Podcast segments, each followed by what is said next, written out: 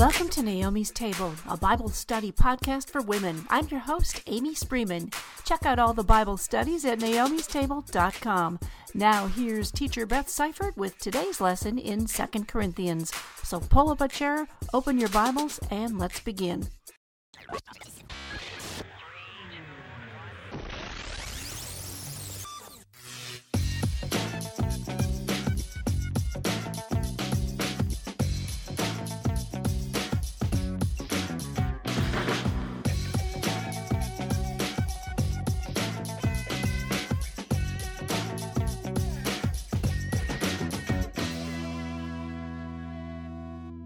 Well, welcome back to our study in the book of 2 Corinthians, ladies.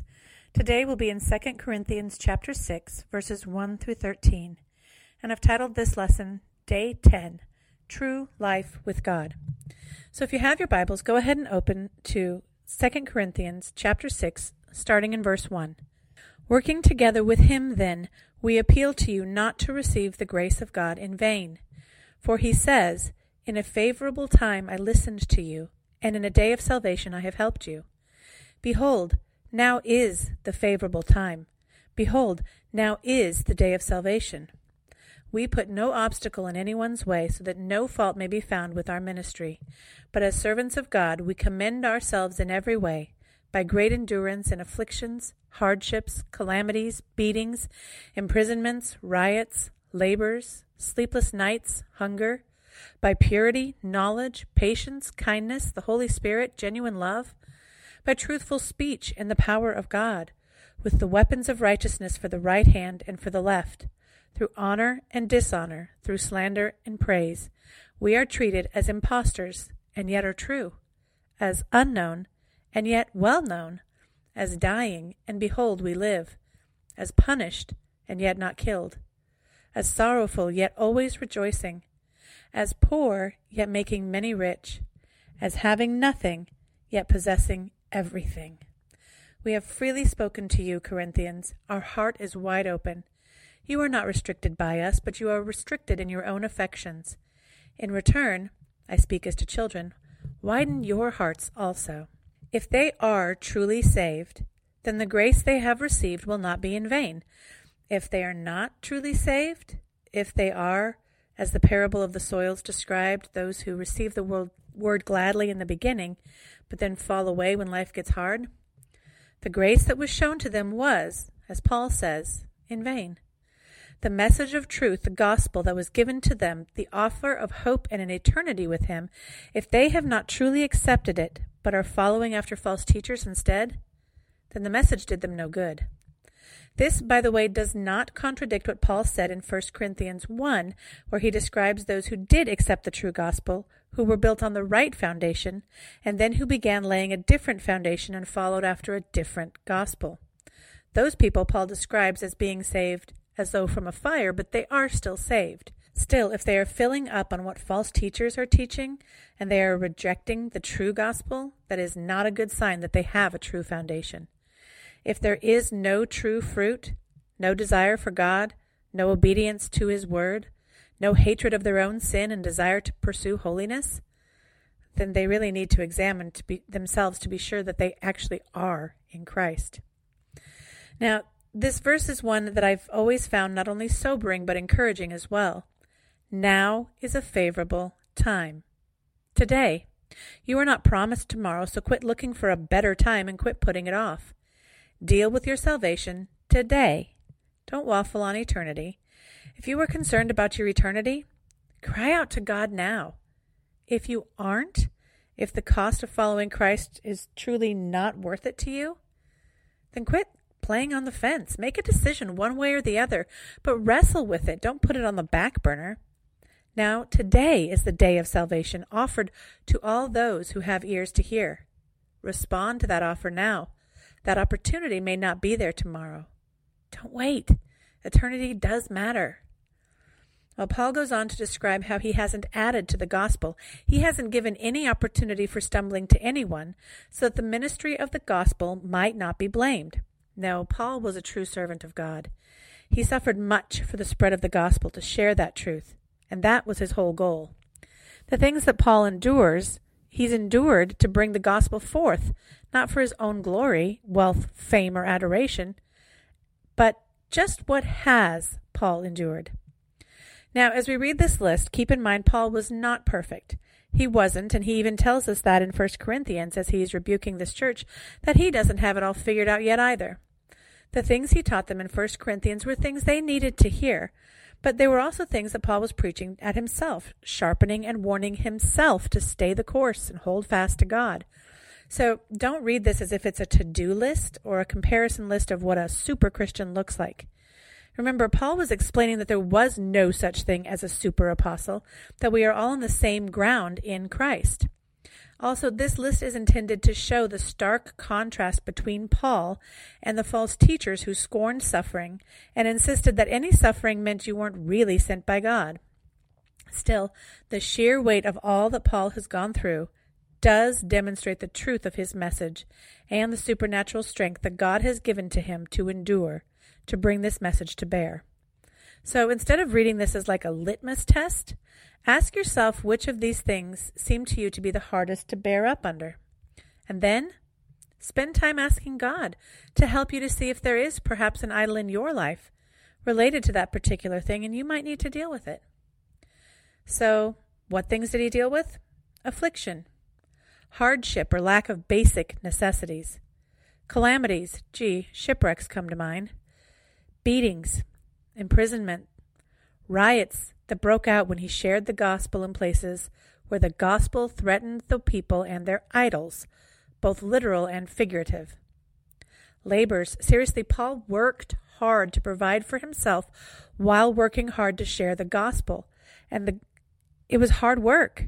Sleepless nights, hunger, at times near starvation.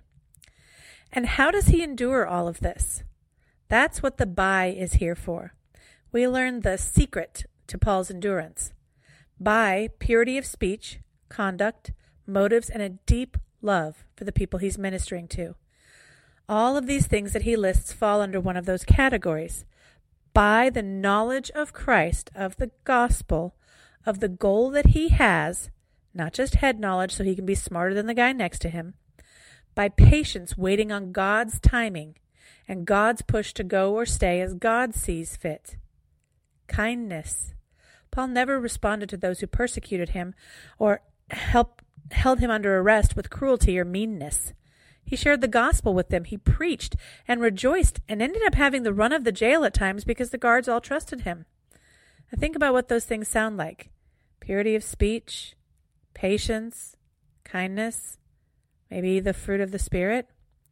Honestly, without God's Spirit truly indwelling him, Paul couldn't have done any of this.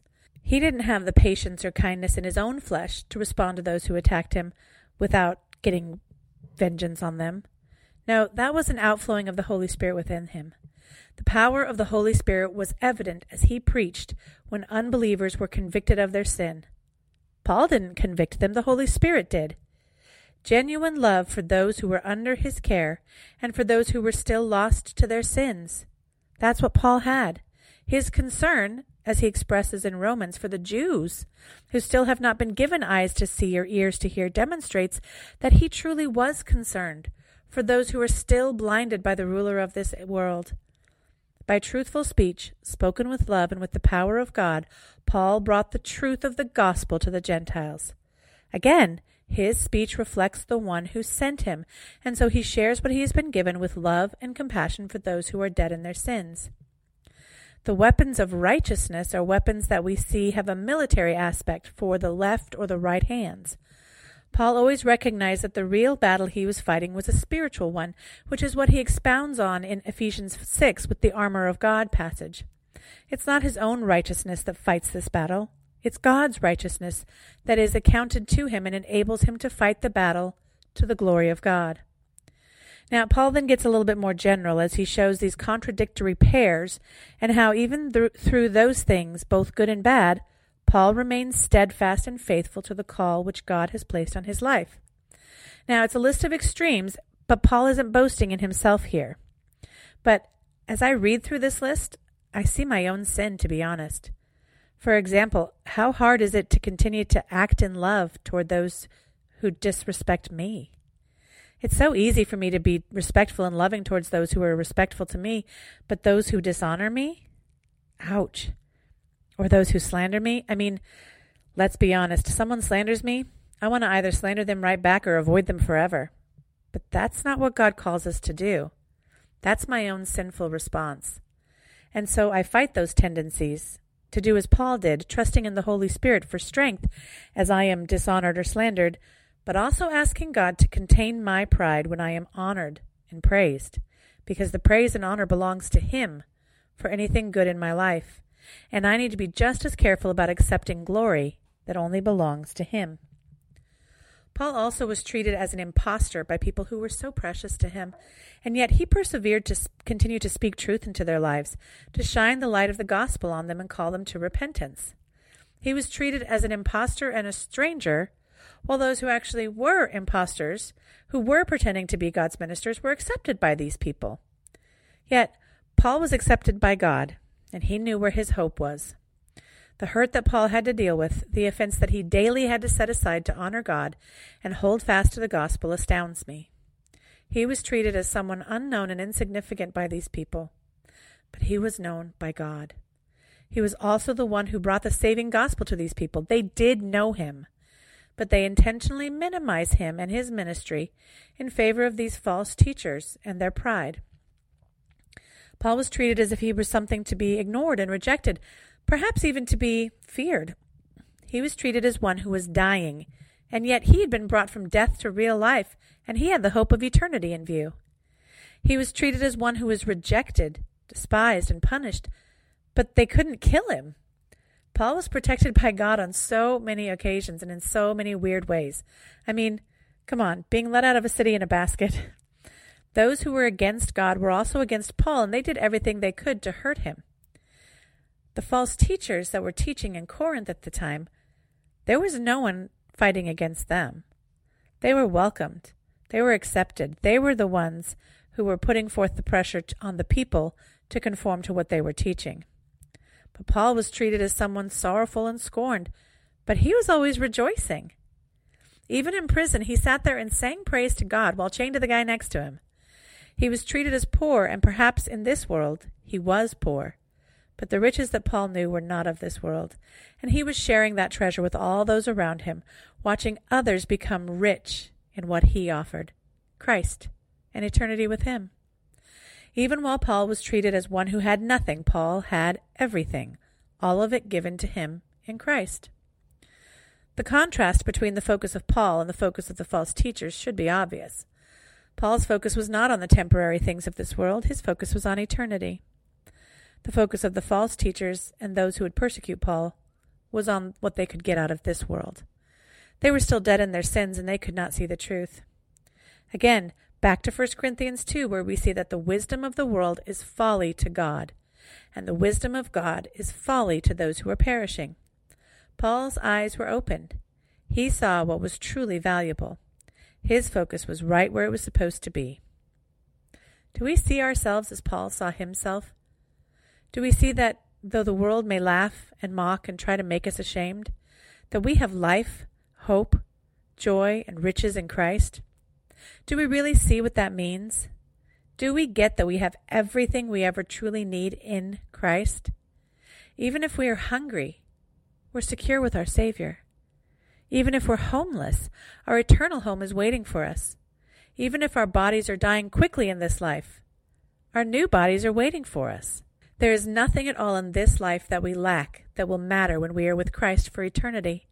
Isn't that amazing? In verses 11 through 13, Paul speaks plainly to the reader in Corinth. He's spoken freely, his heart wide open, no secrets held back, and no restrictions placed on them by Paul. The only restriction these believers have on them is the restriction that is from God, as He has given them new hearts and new desires. The restrictions are actually evidence of a new heart not a legalistic rule to follow. In return for speaking clearly and boldly and lovingly to these people, Paul asks of them one thing. He asks them to widen their hearts to him. He shouldn't have had to ask this, and that kind of breaks my heart for Paul. Paul was the one who brought them the saving gospel. He should have been precious to them. Yet Paul asks that they stop closing themselves off to him in favor of the false teachers. He asks that they be gracious and show love to him, understanding the reality of the relationship between these believers and Paul. They're behaving as if they are rebellious teenagers rebelling against their parents, and that behavior needs to stop. No matter how these believers in Corinth treated Paul, he still loved them. He still sacrificed for them. He still prayed for them. And he still pleaded with them and pointed them to the truth. Again, Paul's eternity focused mind made him all the more useful to God's work in spreading the gospel. He was of immeasurable earthly good. He genuinely loved these people, which is why he pleaded with them. I often remind my sons that the reason that I do bother to correct them is because I do love them. If I didn't love them, I'd let them do whatever they wanted and watch them destroy themselves. But because I do love them, I do strive to train them up in the knowledge and fear of the Lord. I do address their heart issues and point them back to Christ when their sin threatens to run rampant in their lives. I do not let them do foolish things like riding bikes with their eyes closed, but I do let them climb trees. But if I didn't care, I wouldn't have any boundaries for them. So, as we end today, a few questions for us all. What do you think a faithful servant of Christ really does look like? Does that person always drive expensive cars? Do they wear the finest, new, latest fashions? Do they speak eloquently with charm and charisma and flattering words? Or do you see the widow who helps in the kitchen at every church function, whose name you can't remember but whose smile lights up the room? Or maybe you think of the pastor who's out at the hospital until the wee hours of the morning, praying with and comforting the couple who lost their child. The servant of Christ is the one bringing the gospel to all situations with grace and compassion and truth. The true servant of the Lord may be reviled by the world, looked down upon as hopelessly backward, on the wrong side of history, and being seen as a weakling who needs the crutch of religion to make it through the day. Are we willing to be reviled for Christ? Are we willing to endure beatings for Christ? To join the ranks of the martyrs who died to share the hope of the gospel with those around them? Is our focus on eternity, seeing the worth of what we have been promised and being willing to endure whatever is brought to us in this life, knowing what is waiting us in our real home? Ladies, is he worth it to you? Is Christ, not heaven, is Christ worth suffering for? Is the Savior who died for you worth you being dishonored instead of honored without you retaliating? Paul's focus on Christ and reliance on the Holy Spirit enabled him to endure all that he did, and you and I can't do it alone either. If any of these questions seem scary to you, bring that to God today. Ask Him to help you to see if maybe there's an idol of perhaps comfort that causes those things to be scary to you. But ask Him to help you to trust Him no matter what comes to your life, to hold fast and know that He is the one who holds you fast to Him, and you cannot fall out of His grasp. He is worth it, ladies. No matter what we have to give up in this life, He is worth it all. Ladies, you'll find the notes for this study under the Bible Studies tab of the website naomistable.com, day 10 True Life with God.